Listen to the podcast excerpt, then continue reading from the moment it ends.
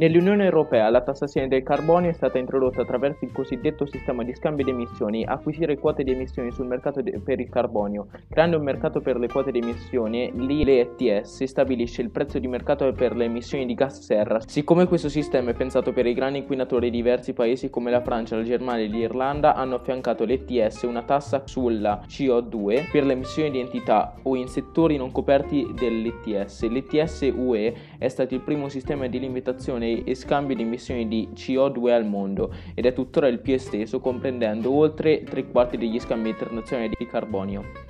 Le UTS è uno dei pilastri su cui si fondano le politiche per contrastare i cambiamenti climatici da parte dell'Unione Europea. Si tratta di uno strumento essenziale per ridurre in maniera economicamente efficiente le emissioni di gas serra. L'Unione Europea sta valutando la possibilità di introdurre una tassa sulla CO2 armonizzata per tutte le emissioni non coperte dall'ETS e anche quella di tassare le importazioni sulla base della loro emissione di CO2 in modo da tratte, di trattare nello stesso modo i prodotti domestici e quelli importanti.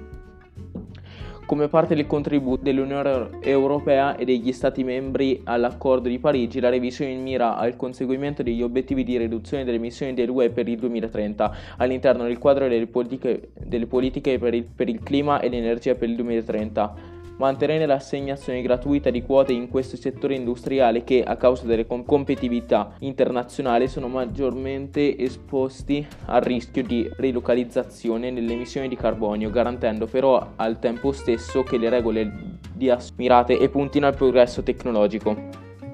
Tra un accordo e l'altro, i paesi si impegnano a realizzare un obiettivo dell'accordo appena firmato e ratificato, mentre le negoziazioni continuano su aspetti più tecnici. Con il protocollo di Kyoto i paesi sviluppati promissero di ridurre le proprie emissioni del 4,2 tra il 2008 e il 2012 rispetto al 1990. Il protocollo includeva anche dei meccanismi per lo scambio internazionale di permessi negoziabili, riconosciuti come Joint Implementation and Clean Development Mechanism quest'ultimo concepito in, in, modo da permettere ai paesi più sviluppati di, finan- di, finanziare riduzione delle emissioni di CO2 in paesi in via di sviluppo ad un costo minore trasferendo risorse verso paesi meno ricchi. L'Unione Europea fu tra i primi a annunciare riduzioni del 40% entro il 2050 rispetto al 1990 in modo da indurre anche altri paesi ad annunciare riduzioni sostanziali. Molti paesi in via di sviluppo, ad esempio, hanno deciso di ridurre le proprie emissioni rispetto alla traiettoria, normale.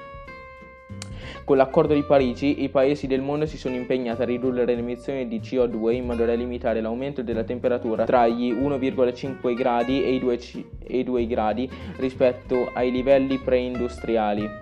L'accordo di Parigi non costringe i paesi a rispettare i propri impegni o a rimanere nell'accordo. Ogni 5 anni le promesse di riduzione delle emissioni di CO2 devono essere riviste in modo ambi- più ambizioso. Nel 2020 la Cina ha annunciato l'intenzione di azzerare le emissioni nette di CO2 da- dal 2060. Come nel caso della tasse sulla CO2 introdotte in Scandinavia, diversi paesi hanno cominciato a, a ridurre le proprie emissioni di CO2 ben prima che avesse luogo il primo accordo internazionale di rilievo, ossia il protocollo di Kyoto nel, del 1997. Come abbiamo detto in precedenza, nel 2019 una sessantina una sessantina di paesi hanno annunciato l'intenzione di azzerare le emissioni nette di CO2 a partire dal 2050. Le sfide principali per le negoziazioni internazionali future consistono nel continuare a aumentare l'ambizione rendendo le promesse di ogni paese sempre più ambiziose. Nel primo caso di una tassa sulla CO2 globale, i paesi del mondo dovrebbero mettersi d'accordo su come, re, su come redistribuire gli introiti della tassa. Nel secondo caso di un sistema di CO2 armonizzato, i paesi del mondo dovrebbero mettersi d'accordo solo sul prezzo della CO2 a cui mettersi a tutti si atterrebbero e poi ogni paese potrebbe decidere internamente come utilizzare gli introiti delle tasse.